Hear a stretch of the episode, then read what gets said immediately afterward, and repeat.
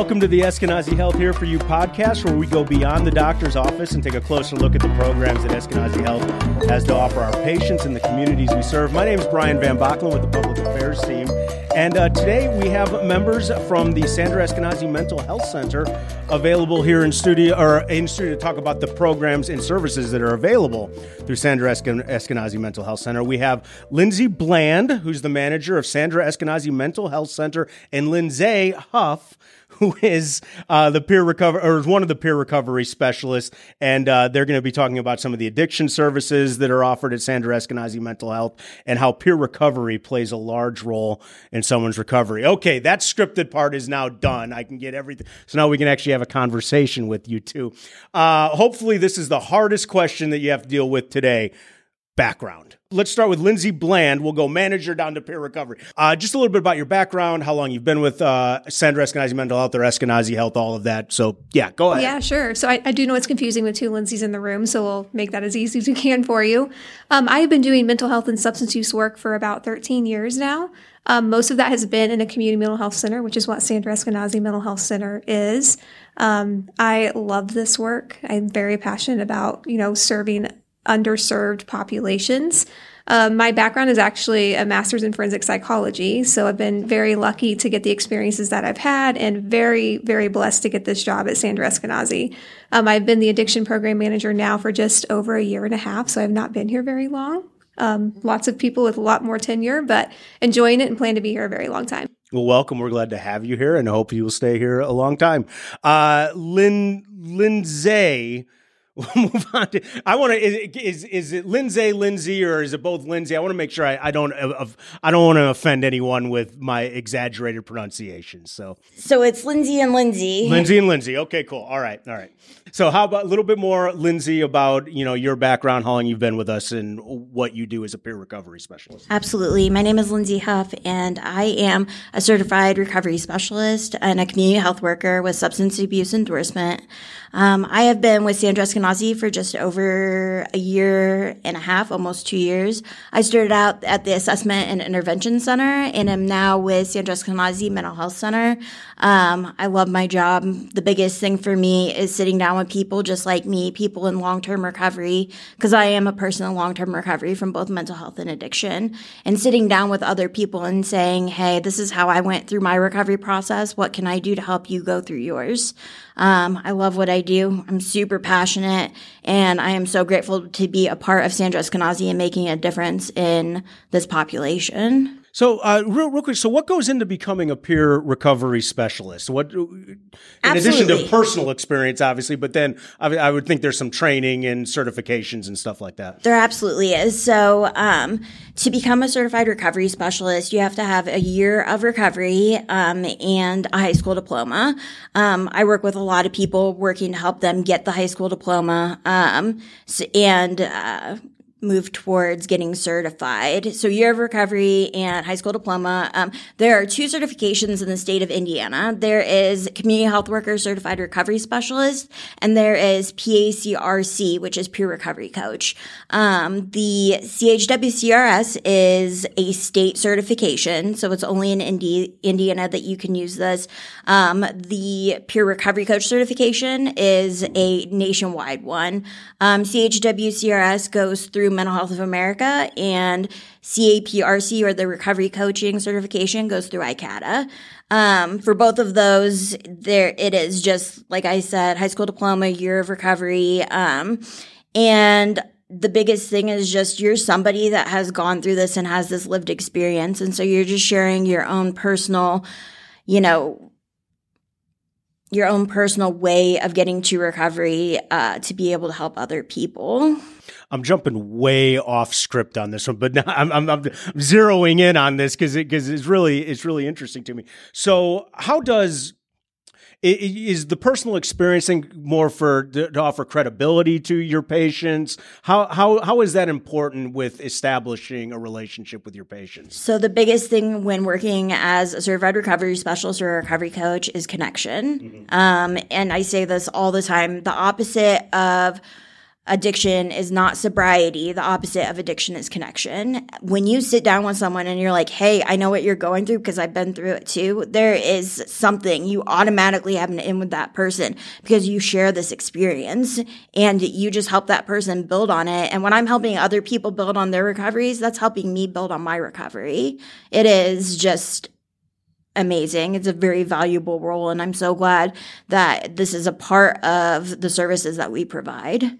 So uh, as we as we talk about addiction, and, and so many people think when we say addiction, we go to drugs and alcohol, and that, but it's more than that. It's not just drugs and alcohol. What other sort of services, addiction services, do do we offer at Sandra Eskenazi Mental Health? I would say the other service that we would probably see the most of after substance use would be gambling. Mm-hmm. Um, you can see that pretty frequent, frequently. Um, predominantly, though, it is substance use. So our, our main issue that we see right now is opiates and fentanyl. All the time, that's kind of what's walking through the door. Um, we do our best to meet the need in the moment, uh, give access to care as quickly as we can, and then walk with that person through their recovery, especially with the help of you know Lindsay and the peers that we have on the team.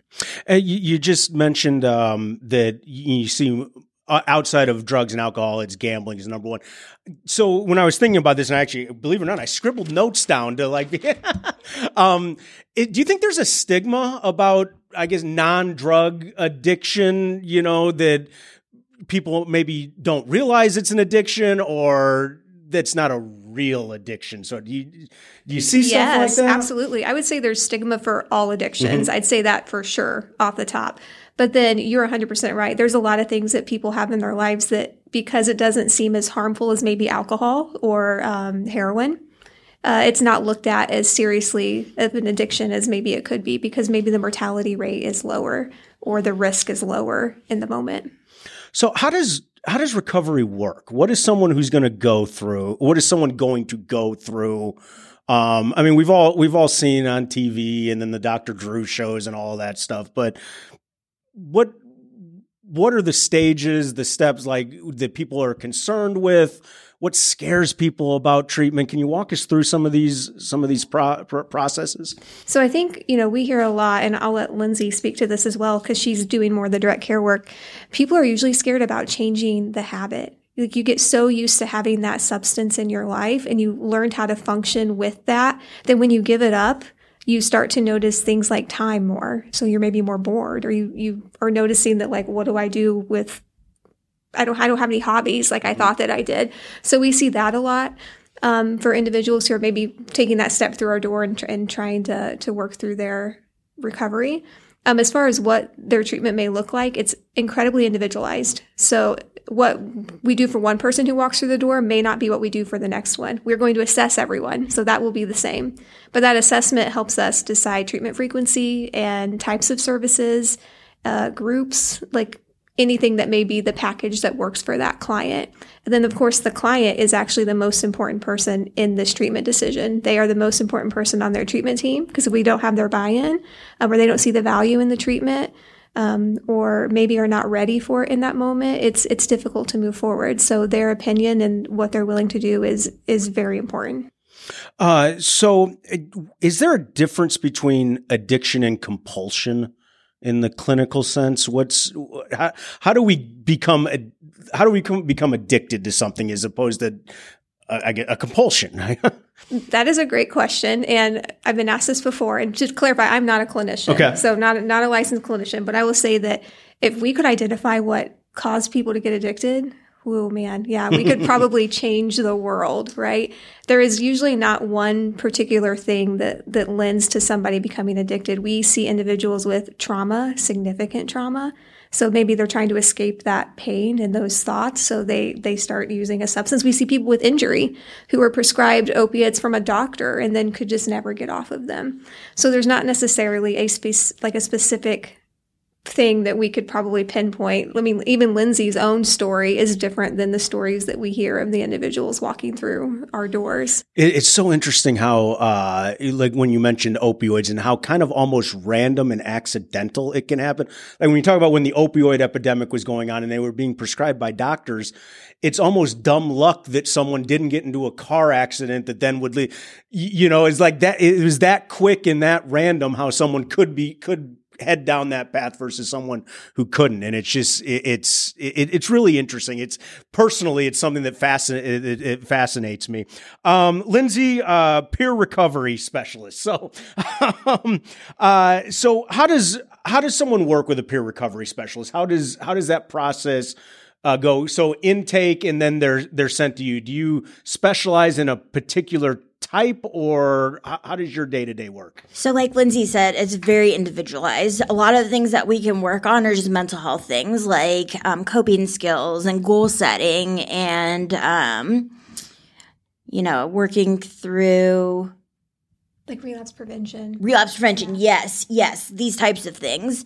Um, I think the biggest thing is sitting down with the client and just like asking them I, I always when i meet someone new i want to know what their history is. I want to know what led up to them getting to sandra eskenazi because a lot of times, you know, there's, we all have internal and external motivators, right? So for a lot of people, probation could be um, a motivator for them to come to services. But then for others, it could be that they are ready to make some major changes in their life. And I provide the same care to whoever it is, regardless of the reasons that they came through the doors, because they got through the doors. So I sit down and I say, you know, what do you want? What do you want to work on? What can I help you with? Some of this stuff, sometimes someone someone just needs to learn how to have fun, how to have, like, go out into the community and, like, use those resources, like going to the library. Sometimes it could be taking somebody bowling. And I know that seems like something trivial, like people don't think, but like in early recovery, going bowling is it's fun and it's exciting and it's something different. And I think for me in my own personal recovery, I got to a place where I had to do something different. What I was doing wasn't working. And so I very much am just like, all right, you know, you're you're driving this, you're driving the train. I'm just here to kind of support you as we go along the journey together. How do you how do you balance the things with, you know, getting out and having fun? But avoiding those situations that might, you know, have a negative impact. Like you said, mentioned going bowling.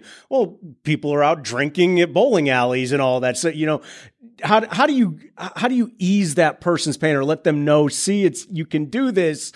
That's down there. You're down here. You know, how do you, how do you get, how do you help a person have fun again?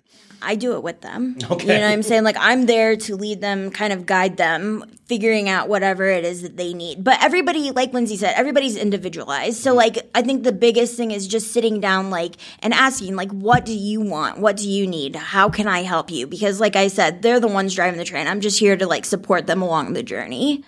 And then what's the difference, uh, if there is any, between um, the services the peer recovery specialist offering Sandra Eskenazi between, say, uh, Alcoholics Anonymous or Narcotics Anonymous, and then a sponsor and all of that. Is there or is this just a difference in word choice essentially no so 12 steps is a definite 12 steps um 12 step recovery is it's a it's an option mm-hmm. See recovery doesn't happen the same way for everyone. Um, recovery happens via many pathways okay? And so for some people 12 step meetings is their thing. All right that's cool. Come in let's sit down let's schedule some meetings and i'll go with you to those meetings. You want to find a sponsor? Let's sit down. Let's kind of listen to the other people at the meeting talking and then i'm going to encourage you to go speak with that person. If that's what they need i am on board with that 100% nobody's recovery process is exactly the same. And that's like the biggest thing with a peer recovery coach is like i have to look at the situation unbiased. Like I am, I am pro whatever healthy nav avenue is going to help you the most. Um, another big thing that kind of goes along with that is, you know, being real with them. Like when there is situation that they're struggling with or when there are behaviors that are risky behaviors, I'm going to tell them that. I'm going to say, Hey, look, you know, I, I, I heard you say this, or I saw you kind of going in this direction. And I just want to bring it to your attention so I can support you. It's supporting them through the good and the bad. Is uh is is addiction a medical diagnosis like depression or the flu or anything like that? Or is like can someone come in? I, again in my random mind of how am I going to ask these questions can someone come in thinking that they're an addict and not be an addict by the in the clinical sense? Or is it if you think you're an addict then you're an addict and let's go in and and get the treatment? I mean i, I would say i guess that could be a potential. We don't typically see people walking in thinking they are and they're not. Mm-hmm. it's usually maybe thinking they're not and they they are struggling with addiction. And as far as your question about is it a disease or a, a diagnosis? 100% yes. If nobody hears anything else here that addiction is a disease it is literally defined that way by the American Society of Addiction Medicine um, and should be treated as such. So we approach it like we would approach anything else, like cancer. It is a long term disease that we have to provide a lot of treatment for. Um, and we individualize that treatment and we work with them through that. But yes, 100%, it is a disease and it recovery is possible. Is there a way to rule it out when you're going through the things. Like I, I, guess to get where I'm getting and I don't want to I, don't want to come off as I was making light of it because I'm absolutely not but the sense of you get people go in and like well I was on WebMD and it could be like uh it, it could be a runny nose a sore throat but I could also have cancer that's going to kill and you're like you don't have cancer you know? It's I mean is it can you rule things out or yeah it, so our, our assessment process is incredibly thorough um, and how we diagnose people is incredibly mm-hmm. thorough and then those are signed off on by medical doctors or a psychologist. They review those assessments and then you know give us feedback on that diagnosis. So absolutely like there are different levels of addiction as well we have mild moderate and severe depending on what diagnosis is used. So 100% somebody could walk in thinking maybe they're struggling with one thing and then by the end of the assessment realize oh it's actually this over here and this might be secondary um, so yes, there are there are different levels, and there is a potential to rule out certain things. Um, and then, uh, obviously with, with addiction, it's, it's more than just treating it, the, the primary point is treating the patient, but it's, there's all the factors. It's family. It's support systems. It's building that. So how do you bring the families into that? How do you, uh, you know, maybe they might be the trigger. I mean, how do you, how do you help with all of that stuff? How, how do we how do we bring families in? So I think the biggest thing um, that the biggest thing for me is that recovery is a lifestyle change okay? And so it's not uh, i mean it's adjusting all areas of your life because when you're using you are out doing the most. You are.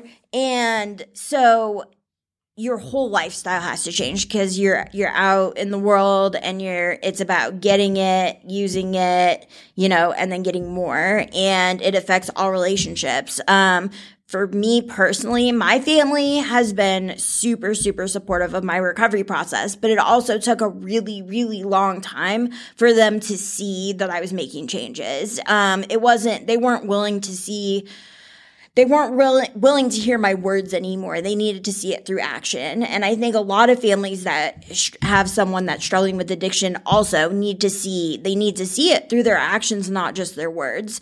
Um, figuring out how so i am always open to having family members come in and meet with um, the client and myself um, and supporting both of them in whatever way i can to help them have a healthy relationship. I think that this more so takes place within um, with a clinician with a therapist someone that can really help them dig. So it's when you're in recovery it's about digging down to the root causes of why you use substances. Um, sub, substance use is um, it's not a surface thing. Like it, you're for a lot of people you're using because it is like self-medicating right? You're trying to feel better from something. And so when my clients get in with their clinicians that's where they really get supported in exploring that. And so if they want their family member to come in and meet with the clinician our clinicians are absolutely willing to do that as well. And i do want to follow up on one other thing that was said earlier. Um, the biggest one of the biggest things about being a peer recovery coach is that I'm part of a team. It's not just me meeting with the client. It's a clinician meeting with it, care coordination, groups, peer support. All of us work together as a team. Um, and I think that that's really important to understand because, you know, clients are getting better in multiple areas. And it really takes really wraparound services for us to help these people get to where they want to be. Um, what are some of the signs of addiction or the symptoms of it? Um, what do you look for to tell when something maybe is gone from they're having fun on a Saturday night to now there's a problem, or you went to the casino a few times and now well if you want to find them they're probably at the casino like what what are those what are those things that people should look for to to realize that there's that someone maybe has lost control of what's going on. Yeah, we say all the time impacting daily functioning. So, how is what is going on in their life impacting their daily functioning? Um, that's the first thing we look for. Um, as far as like uh, signs and symptoms, it could be a lot of different things and it could look different. Behavior change is probably the biggest thing that family members or friends start to notice. Maybe they're typically really outgoing and now they're very isolated. Uh, maybe they're doing more risky things, making riskier choices or irritable. Um, it could be, as Lindsay mentioned earlier, doing anything and everything to obtain something, whether that's they maybe they start stealing in order to you know have the funds to to purchase the substances. Um, so we, we kind of see it manifest in, in a lot of different ways. Um, and like we've said many times, it's so different for every person. What what the signs and symptoms may have been for Lindsay may be different for me if I also struggled with substance use. Yeah, how would someone self-assess that? Because um, obviously you you don't want to the hardest thing is being honest with yourself sometimes. Like, yeah, well, you know, but if you sit down and you write the the line, okay, addict, not addict, and then you start lining the like, how does how do how do you get someone to to I guess own the fact that they you know that they're an, an addict or addicted to something? I'm actually going to let Lindsay Huff answer okay. this one, if that's okay. Oh my gosh! Um, back up and ask me again. I'm sorry. what? How do you? Is you're is you're doing a self assessment to determine if you you know if you're an addict? Like, what are? How do you? How? What's important to help? How do you how do you convince someone of that? Or if you're if if you're doing a self assessment on yourself and you're like, well, this and that, and then what do you need now I've lost how I'm going to ask this question. And now I have a really good answer. Go for it. Go for it. Yeah. you, when you said the word convinced, that's yeah. what jumped out okay. at me. Um, because I don't think you actually convince. Okay. Like I think it's probably incredibly challenging to convince somebody that they have a problem. Think about us and like other problems. Drink too much coffee, mm-hmm. eat too much stuff. You can't convince me at all that I probably do those things, right? Yeah. It's they have to um, be willing to walk in that door for treatment and then work through the process with the treatment team to have that realization. And, you know, there's people say all the time, oh, they have to hit rock bottom. I don't believe that for a 2nd I don't believe that it's that somebody has to hit rock bottom. First, who defines rock bottom? I, I think it, they just have to be willing to take the first step and then lean on the treatment team and lean on those supports that they've identified, whether that's their natural family or family that they've chosen, um, and, and work through the process and work through their recovery. So I, in, in I is I, I've often kind of I don't know if I've struggled with it. Probably have. I I, I don't I don't know. Um, you see people trading unhealthy addictions for healthy addictions. Is that is that kind of counterproductive? Like, say someone who who's very who had a severe uh, chemical dependency on something, and they're like, you know what, I've I've given up because I found fitness but they're approaching fitness the same way they were approaching their chemical addiction. Is that is that good or is that or is that just as dangerous and you're just waiting for the other shoe to drop in that situation? So um, within sandra eskenazi we talk about harm reduction a lot mm-hmm. right? So this could be going from drinking a six pack of beer every day to drinking three beers a day. Mm-hmm. that is still progress. That that is still progress. And so maybe somebody um, no longer smokes marijuana but they drink coffee. Mm-hmm. that is still progress. Harm reduction is I love harm reduction. It's what I go by because I believe that. So abstinence is always the goal, but it's not always feasible for everyone. And like I said earlier, peer, uh, recovery happens via many pathways, and so helping somebody navigate kind of what's going, what you know, what are the goals, what are we working towards, and you know, harm reduction is huge. I, yep. I couldn't agree more with okay. her. I, I would I would say that that was the first word that popped in my head harm reduction when you're talking about trading maybe one um, negative behavior for another yeah you can you can do anything too much mm-hmm. right In, including fitness um, including coffee um, but we very much approach things from a progress perspective and a strengths based perspective. So if somebody is going to give up marijuana and then wants to work out every single day, great. Right. We can okay. we can work with that. And then if you know if it gets to the point that that becomes unhealthy for them, then that's another conversation clinically that we can work with them through. But a hundred percent harm reduction approach. Um, and hopefully 2023 is the last year we have to answer ask this question. How is COVID? Impacted what we have seen. And, and I can't, I really can't, I really hope this is the last year we have to say the elephant in the room. How did COVID, you know, impact what you guys did? But how has COVID affected what you were seeing, I guess, pre COVID, during COVID, and then now? I think uh, more than just addiction, we're more willing to address our mental health issues in this, I guess, post COVID, whatever we want to call this thing right now. So, how is how is the last three years affected treatment, how you guys work with people, how you just operate the facility, maybe even. Yeah, I would say there's there's been some pros to um, the changes that COVID has brought to the nation and to the state, including things like telehealth and the access to that. So being able to provide services to individuals who can't get into the clinic that has been a game changer for people in access. Um, I think another, I mean, I hate to say COVID was great because it wasn't, but like if we're going to reframe it and talk about things that maybe mm-hmm. it helped us change, it's definitely that. And it's also um, just, I think, access to care overall. You saw a lot more um, funding and opportunities to expand things to allow better access to care. And then when I think about how is it potentially harmed us, isolation is mm-hmm. the first thing that pops in my brain. People were so isolated, and some still are mm-hmm. super isolated from others. And we know isolation does not help you if you have trauma, anxiety, depression, substance use, because if you're alone that long, you're probably going to um, feel those things a lot more intensely. And I mean, there's some data out there that we definitely saw an increase in like alcoholism, for instance, between 2020 and now. Um, we have seen an increase in overdoses in the you know Marion County specifically. So I, I think that there has definitely been some some cons to what we have seen COVID produce, um, and then all we can do is just try to provide as much treatment as we can to as many people as we can. It's it's interesting that you said about the isolation. I, I, I everyone went through that. Even if people isolating in their house with their people, they're still like, I'm going to the other room.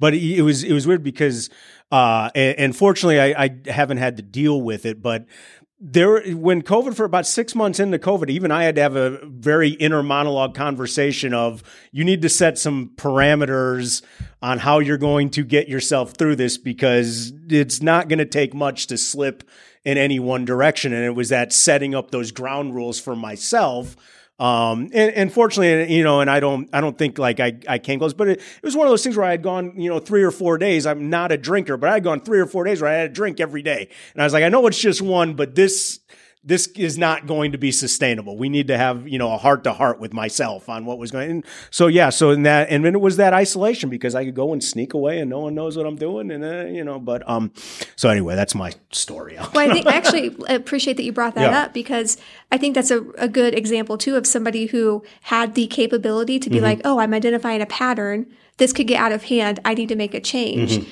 And then, you know, we work with a lot of people who don't have that ability. They they start that process and then before they know it, it's it's too far or Mm-hmm. too far gone. And, you know, that could be a bazillion things, resiliency, protective factors. You know, maybe you had a different support network than than um, some of our clients do. So I just think it's a really good example that it could happen to anyone. Any one of us in this room Yeah. could be a, in this exact same situation with a substance use disorder. And I think that it's important for us to remember that just because we get to work in healthcare, and we get to work for a really great place like Eskenazi, that it, it could happen to mm-hmm. one of us. Oh, too. absolutely. Yeah. And well, no, it's some of the things that people see in this field, and you have to process it somehow. And it's, you see some gnarly stuff that you then have to take home and, and deal with in that sense.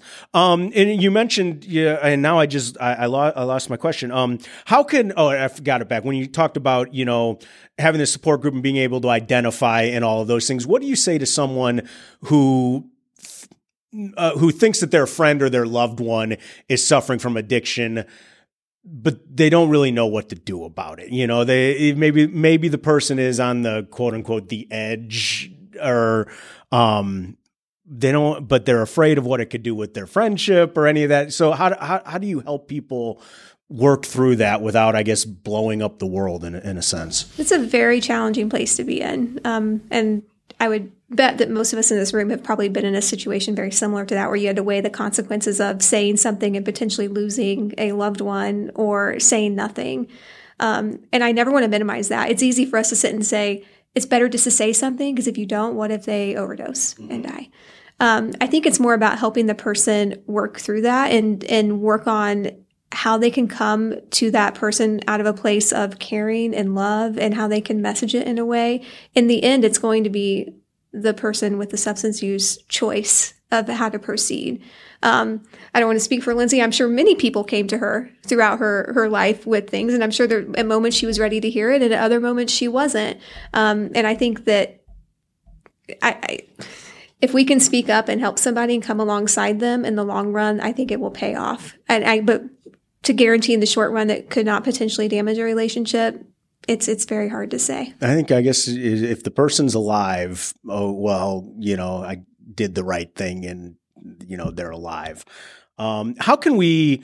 How can someone listening to this uh, uh, podcast who might need services? How can they get in touch with Sandra Eskenazi Mental Health and the Absolutely. peer recovery uh, team? So, um, the adult addictions team has walk-in assessments from um, eight to noon, Monday through Friday. Um, and all the person has to do that we, we take walk-ins. Um, they don't even need to make an appointment. If they want to make an appointment, they can. Um, they will sit down with a clinician for a, about an hour, um, and give a lot of information about themselves. But then leaving that initial intake, um, both the treatment team and the person will have a better idea of how to navigate their recovery process. Um, the access phone number is 317-880-8491. Um, and I'm sorry, I think the walk-in hours are 9 to noon. Okay. Um, so yeah, so the biggest thing is just sitting down with that clinician and kind of, you know, really being open and honest about what they're going through and where they want to be. And, uh, you know, we will support them in all of the different ways. Again, that's through therapy, um, care coordination, peer support, and groups. Um, And we do we do walk-in hours because we understand that if somebody is picking up the phone and calling in for an appointment and has to wait two or three Mm-hmm. Oh, days, it's over. Yeah. I mean, the odds of them actually showing up are, are slim because they're calling in the moment that they need us. Mm-hmm. So if we can just say, "Come in right now," and we will see you, we, that's what we want to do. Yeah, I was going to add that even if it's a compulsion in that moment, there's your moment. Run, just run. You know, if you're like, I right now in five minutes, I'm not going to want to do it, but I want to do it right now. Just then go. Go. we, we we very often talk about planting a seed. Um, I have opportunities where I get to go out um, to different. So I, I go to a church and um, it's it's uh, you know I um, a food pantry. Um, and I, but I get to go and I get to sit down with the people that are just coming for a warm meal and tell them about all of the different services that we offer. And even if none of them come for an intake, I know that I've planted a seed within them that there is help out there if they want it. Um, and that's my biggest thing. You know, recovery is possible. Recovery is possible. Uh, is there anything we have not hit on on this that we want to make sure we get on this uh, podcast episode? I, it, I, it's all really important. I think we could do a, a whole series of all the facets of addiction. But is there anything else for this particular episode we want to make sure we cover? I mean, I think that you did a great job in, in covering most of the things, and I'm, glad we got to share a little bit more about the peer role that, that Lindsay Huff does. Um, and this is just a repeat, but really, if people can just believe that recovery is possible, that is, we can't say it enough. Just take that first step and we will walk you through it. We appreciate you guys coming in. Uh, again, uh, you can get all this information at eskenazihealth.edu. I want to thank Joe and Rachel, who unfortunately is not here today, but we want to thank her anyway for all her help setting this up. And you can get all of our podcast episodes at uh, SoundCloud account, Apple Podcast. You can also find us on all the social media channels. And we'll be talking with you next time on the Eskenazi Health Here For You podcast.